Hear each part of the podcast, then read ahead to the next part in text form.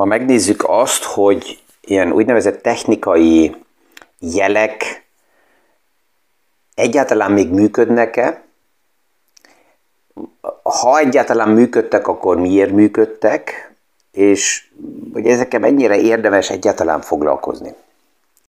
Mi is aktuális pénzpiaci témákról, összefüggésekről beszélgetünk. Gazdaságról érthetően János Zsoltal. Üdvözlünk mindenkit a mai PFS Kávézac podcaston! De mielőtt ebbe a mai témába belemegyek, egy pár, pár ja, direkt visszajelzés, legelőször is fantasztikus az én podcast hallgatóköröm, mert segítenek nekem, hogyha vannak olyan kifejezések, amelyekkel így botladozok, és nem találom meg a megfelelőt, akkor elküldik nekem, hogy ezt hogy hívják helyesen. Egy pár nappal ezelőtt beszélgettem a Fed igazgatósági körről, és hogy ott vannak a Hawkis és Davis igazgatók, és a Hawkisnak azt mondtam, hogy azok a sasok, erre megkaptam az információt, ez nem, nem úgy hívják, hogy sas, hanem héja. Most már csak az lenne a kihívás, hogy ezt a kifejezést elég gyakran kell használjam, hogy egyáltalán megjegyezzem, mert meg kell mondjam, hogy én ezt a, ezt a kifejezést, hogy héja még soha nem hallottam. De minden esetre köszönöm, hogy ezt megkaptam, így, így a podcast nekem is segít, hogy így egy kicsit fejlődjek tovább. A másik, hogy jött olyan kérdés, hogy um, a német nyelvű uh, nem csak podcastokat, hanem diványbeszélgetéseket hol lehet megtalálni, vannak egy páron, akik uh, németül is beszélgetnek, uh, németül is tudnak, és azt is megnézhetik. Mátin Mikulikkal nekünk ugye megvan rendszeresen havonta egyszer a tőkepiaci beszélgetésünk, a tőkepiaci talk, és ezt felvesszük, ezt rögzítjük is napokon belül általában a YouTube csatornán, tehát hogyha valaki bemegy a YouTube csatornára, és ott keresi János Zsoltot, akkor a János Zsolt oldalt, akkor oda van ez feltöltve. Egyelőre most fogjuk szétszedni, aztán be fog kerülni más oldalakra, de ott, ha valakinek kedve van, tehát ott a német nyelvű diványbeszélgetéseket meg tudja nézni. A következő alkalom, amikor egy jó pohár bor mellett, vagy éppen a tegnap, vagy kedvem volt egy sör mellett, elbeszélgettünk a tőkepiaci témákról, a következő alkalom február 1 -e lesz, és azt 19 óra 15-kor rögzítjük általában, tehát hogyha valakinek kedve van, azt be tud csatlakozni, ha jelentkezik előre, és ha nem, akkor majd egy pár nappal később így is, úgy is a YouTube csatornán ez megjelenik. Hát ez volt így adminisztratív oldalról a két téma, ja, és közeledik a következő diványbeszélgetés, rögzítése, felvételünk Budapesten, ez most, hogyha minden stimmel, itt kattingatok éppen, akkor látom azt, hogy mikorra van tervezve, ez január utolsó hete, úgy emlékszem, konkrétan január 23-án lesz délután, tehát itt is, hogyha valakinek kedve van, akkor tud jelentkezni, és akkor a felvétel közben is direkt lehet velünk kommunikálni, különböző kérdést feltenni, ami esetleg a beszélgetés folyamatát ide-oda tudja irányítani. Tehát térjünk vissza ez a kérdéshez, hogy mennyire működnek technikai jelek, indikátorok vannak egy pár, ami, ami most éppen megjelent, de a figyelmet erre a témára egy amerikai egyetemi professzornak a kijelentése hívta fel. Campbell Harvey, ő a, az úgynevezett inverse kamat görbének a feltalálója. Több téma van, ami most összejön, de hát ezt kell tisztázzuk. Az első, hogy mi, mi, mit jelent az inverse kamatgörbe. Normális esetben, normálisan működő piacokba és normális gazdasági paraméterekbe a kamatok rövid időre lekötött pénzeknél alacsonyabbak, és minél hosszabb idejű egy lekötés, egy hitel, egy futamidő, annál magasabbak a kamatok. Ez ugye a normális modele egy növekedésre felépített gazdasági struktúrának minden előnye, hátránya, most nem erről akarok beszélgetni, hanem a lényeg, hogy abból indulunk ki, hogy a kamatok növekednek infláció miatt, növekedés miatt, tehát ez a gazdasági modellnek így az alap struktúrája. Ez adja másképp azt is meg a befektetőknek, hogy alapjába egy egészséges, egészséges struktúrára felépített gazdasági modellben növekedés megtörténik. Tehát ez egy ilyen alap bizalom, amit a, a gazdasági modellünkhez felépíthetek. Ebből is jön ugye az az ötlet, hogy ami globális piaci portfólióban van felépítve, abba azon kívül, hogy közép-hosszú távra egy normális növekedési menet benne van, nem nagyon történnek meglepetések. Honnan jöhetnek a meglepetések? Tehát nagy, magasabb, nagyobb piaci árfolyam kilendülések mindig akkor történnek felfele és lefele is, ha meglepetés van a piacban. Tehát ami nincsen beárazva, ami nem ismert, az történhet meglepetés. Ez alapjában a befektetőknek is ugye egy fontos üzenet kellene legyen, mert nagyon, nagyon sok befektető a konzenzusból, a tömeg egyetértéséből szeretne jól érezni magát, amikor befektet. Ezt meg lehet tenni, csak arra az tudatos kell legyen nekem, hogy minden, ami már konzenzus, minden, amiről mindenki beszél, minden, ami már ismert, az a piacnak nem lesz meglepetés. Az be van árazva. Tehát egy olyan portfóliót, amit úgy állítok össze, hogy ez egy globális portfólió, ez egy úgynevezem én sokszor ugye Alveda portfólió, ahol különböző pozíciók vannak egymás mellett, amelyek akár egymás ellen is dolgoznak, és tudják a kilengéseket kompenzálni. Tehát, hogyha egy ilyen portfóliót állítok össze, akkor ott nagy árfolyam ugrásokat nincs miért elvárjak, mert ott minden be van árazva, ami ismert. Na most vannak, fel, fel, felmerülnek néha ilyen technikai indikátorok, hogy vannak olyan technikai jelek, amelyekről előre lehetett volna látni, hogy mi fog történni. Tehát, mit tudom, ha nagyapámmal beszélgettem, és ő kiment um, annak idején még a Székeföldön a házból, felnézett és látta a felhő formációkat, akkor bizonyos felhő formációból azt mondta, hogy fiam, hozd az esernyőt, vagy, vagy ma nem megyünk ki, mert vihar jön, és én mindig csak gondolkoztam, hogy ezt honnan tudja.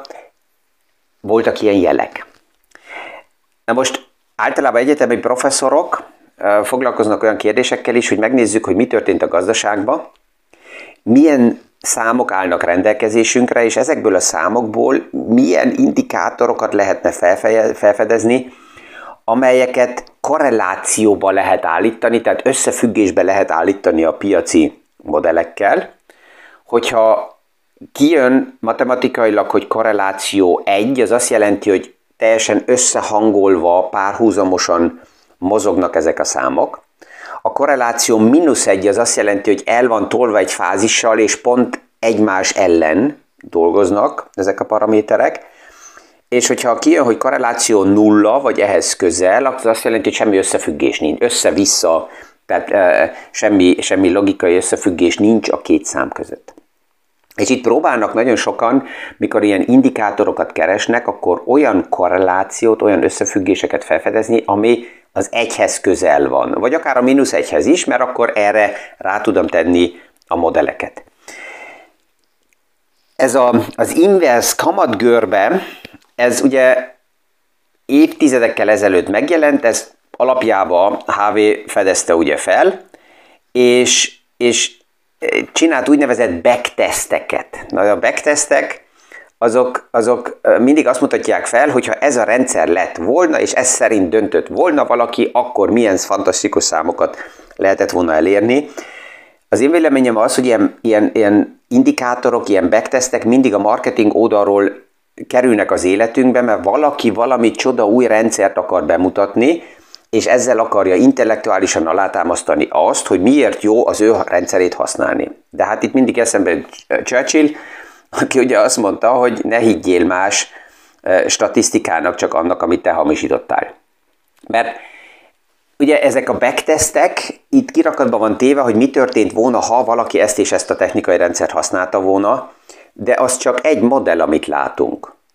Az, hogy emellett a kísérleti laborba hány több olyan modellt próbált ki, amelyik teljesen ö, rossz irányba mutatott, vagy nonsens volt az eredmény, vagy nem láttunk semmit, azokat nem látjuk. Tehát nem tudjuk, hogy ez a backtest hány száz különböző kipróbálásból ö, jött úgy ki, hogy azt mondjuk, hogy na akkor ez a verzió az, amelyik a legjobban tetszik nekik, és ezt kimutatjuk a kirakatba. De menjünk még egyszer vissza ez az inverse kamatgörbéhez, tehát normális esetben emelkedik a kamat a hosszú távon. Az elmúlt években, évtizedekben a központi bankok különböző um, gazdasági indokok miatt belenyúltak agresszívabban a kamat ö, fejlődésekbe, a kamat görbébe, és a központi bankok általában a rövid kamatokat tudják irányítani. Tehát a hosszú kamatokat azt a piac árazza be, mint reakciót arra, hogy a rövid kamatokkal a központi bank mit tett. Tehát a központi bankok a rövid kamatokat emelik vagy csökkentik, és a hosszú kamatokat ehhez a piac beárazza. Tehát, hogyha a hosszú kamatok magasabbak, mint a rövidek, akkor kvázi egészséges a gazdasági modellünk, mert a piac akkor abból indul ki, hogy ezeket a kamatokat tudja kezelni a gazdaság, meg lesz a növekedés, mivel megvan a növekedés, megvan az alapinfláció, ezért a központi bankok a kamatokat is emelni fogják. Tehát normális a kamat görbe, ez akkor fordul meg, mint például a tavaly, hogyha a rövid kamatokat nagyon gyorsan emelik a központi bankárok, a hosszú kamatok pedig nem emelkednek ebbe az arányba, hanem akár csökkennek. Akkor a piac ezzel azt árazza be, hogy mivel a gazdaság a magasabb kamatokat nem fogja tudni kezelni, nem bírja ki, ezért a központi bankok újra kamatot fognak csökkenteni. És ezt lehet látni az aktuális kamatgörbe például az amerikai dollárnál a rövid kamat 4,75 százalék, a hosszú, a 10 éves az 3,62, tehát inverz. A hosszú távú alacsonyabb. A kanadai dollárnál is 4,62 a rövid, és 3,14 a hosszú kamat. Az eurozónába ott 2,5 a rövid kamat, és 2,58 a hosszú. Tehát plusz-minusz azt lehet mondani, hogy a piac itt azt árazza be, hogy további kamatemelés nem lesz. Hogy ez így fog-e történni, vagy nem, azt majd meglátjuk. Tehát annak ellenére, hogy Christine Lagarde és az Európai Központi Bank még karácsony előtt jelezte, hogy sokkal agresszívabban fog kamatot emelni, a piac ezt egyelőre nem hiszi el, és nem árazza be. És HV a professzor azt mondta, hogy oké, okay, mikor megjelenik ez az inverse kamat görbe, akkor egy bizonyos idővel később recesszióba kerül a gazdaság, ami még arra nem magyarázat, vagy nem garancia, hogy valójában az árfolyamok fognak visszamenni. De hogyha ezek a jelek megjelennek, akkor a piac szereplők kezdik ezt beárazni, betenni a portfóliókba. És ugye egy pár nappal ezelőtt arról beszélgettem, hogy mi az előnye a videóknak, a podcastoknak, a social médiának, mert a befektető, tanácsadók bizonyos probléma helyzetekkel nincsenek egyedül, mert rengeteg minden, mind információ itt van, szét vannak rágva már szinte a fogalmak a social médián keresztül, de ez azt is jelenti, hogy rövidebb a meglepetéseknek az ideje, az idő ablaka. És ezért azt is meg kell néznem, mint befektető, vagy akár mint szakember is, hogy egyáltalán milyen indikátort veszek én komolyan, és ha én azt komolyan veszem, akkor honnan tudom meg, hogy az az indikátor megjelent, az a, az a technikai szám, hányadik vagyok az információ láncba, ha partira, mint 150 megyek, akkor nem kell csodálkozzak, hogy a büfénél már a maradék marad nekem. Tehát ez mindig egy döntő kérdés, hogy az információ továbbadásban is egyet elhitető, amit mi itt a podcastban megbeszélünk. Az elsők nem vagyunk. Mert á, én is persze figyelem, hogy mi történik a piacokban, van néha pár olyan információ, amit nekem feltűnik, erről beszélgetünk, és akkor egy hónappal később, másfél hónappal később kezdem észrevenni, hogy nagyon erősen jelen van az a téma, az a kifejezés, az akkor már nem újdonság. Vannak egy páran, akik annyira hallgatnak, figyelnek, ezt mondják, hogy ah, de János Zsolt, mint indikátort jelző, ezt már egy pár hónappal ezelőtt mondta, és akkor sok mindent mondok. Ezt mindenki saját magának kell kialakítsa, hogy melyik jelek azok, amelyek neki lényegesek, és még egyszer kritikusan megfigyelni, hogy honnan van, és mennyire valid az az információ, amit ő fel is akar használni. és ha csak vezem ezt az inverse kamatgörbét, legelőször én azt hiszem, hogy hát a 90-es, 90-es évek, évek végén hallottam legelőször erről, azóta, akkor már szinte 10 évet a pénzpiacban voltam, és azelőtt e-, ezt a fogalmat nem hallottam. Most érzésből az elmúlt másfél évben szét van rágva, már az óvodások is erről beszélgetnek, az az érzésem.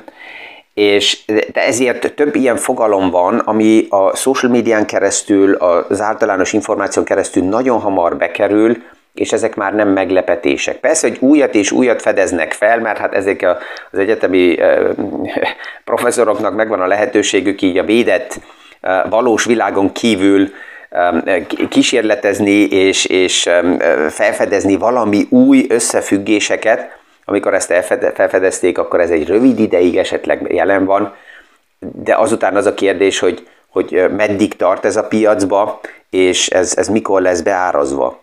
Most aktuálisan megnézem még, hogy még ez az időben ma befére, ha igen, akkor kitérek két olyan kifejezése, ami pont éppen megjelent a piacokba, és lehet ezt a kérdést feltenni, hogy ez még működik-e, vagy nem, mert mind a két jel alapjában azoknak tetszik, akik inkább bikák, és bullish szemszögből nézik a piacokat. Az egyiknek a neve, azt úgy hívják, hogy Golden Cross.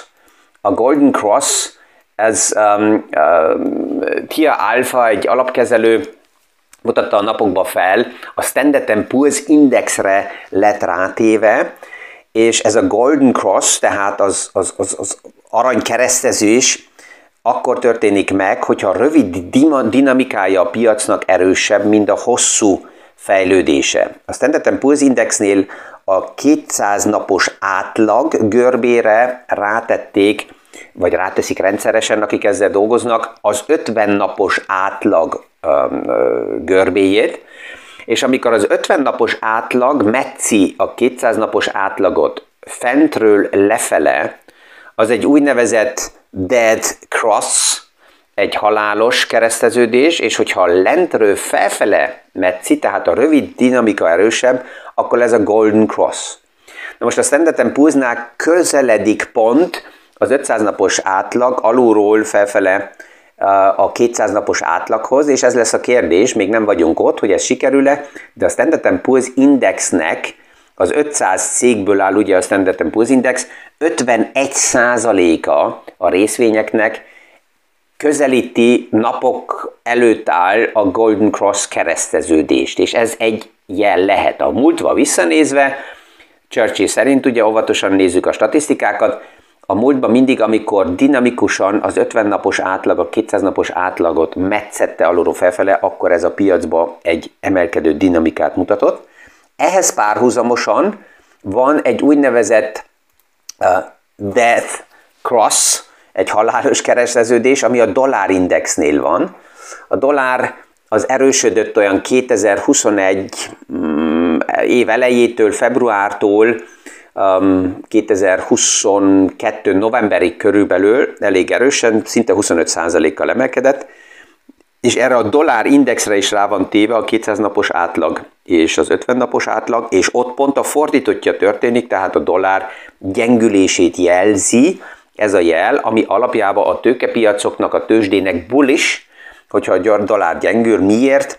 Mert az az amerikai vállalatoknak, amelyek globális piacokon adják el a szolgáltatásokat, egy gyengülő dollár előnyös, um, és, és ebből a szempontból nézve uh, mind a két jel alapjában uh, a tőkepiacot, a tőzsdét érintve pozitív jel a bikáknak, és ebből is látjuk, hogy uh, a piac mindig úgy interpretálja az információt, a információkat, ahogy éppen akarná. A tegnap eh, Jeremy Paul ugye Stockholmban egy konferencián volt, ezt már figyelte a piac, hogy, hogy mit fog ő mondani, és hogy fog beszélgetni, és eh, mennyi levegőt vesz, mielőtt valamit mondana, és lennek-e szünetek, bla bla bla. A nap végén megvolt a fellépése Jeremy Paulnak, és nem mondott semmit ezzel mit csinált a piac? Hát a bikák egyszer egyből ezt pozitívan interpretálták, és azt mondták, hogy juhu, nem mondott semmit, ezért ez egy jó jel, mert hogyha akart volna valamit mondani, hogy február 1-én keményebb lesz a kamat emelés, akkor ezt ott kimondta volna. De mivel nem mondott semmit, ezért ez jó. és akkor ez pozitívra interpretálta a piac. Tehát visszamenőleg, visszapillantó tükörből nézve annyira fantasztikus, intelligensnek lenni és tűnni, mert, mert eh, minden szépre lehet beszélni, ami mint tény megvan, és ezt, ezt nap mint nap ugye a piac megteszi. Ezért gondoltam, hogy ezt a technikai számot kézbe veszem, az inverse kamat görbét, hogy ezzel mit kezdjünk, hogy ha már valaki ilyen technikai jeleket eh, valamilyen formába eh, idéz, vagy, vagy, vagy próbál komolyan venni, akkor mindig érdemes kritikusan megnézni, hogy ezek egyáltalán honnan jönnek, mi a háttere, mikor működött a valóságban, és a mai millióbe, a mai megváltozott rendszerekben, mert a rendszerek tanulnak ugye állandóan, és sok mindent beáraznak, mennyire tudnak még ezek működni. Ezért ma is, mint mindig, elbúcsúzok mindenkitől, kellemes napot kívánok, akinek tárgyalásai vannak, annak sikeres tárgyalást, aki pihenni tud, annak jó pihenést, és visszahallásra a hónap reggeli PFS Kávézac Podcast.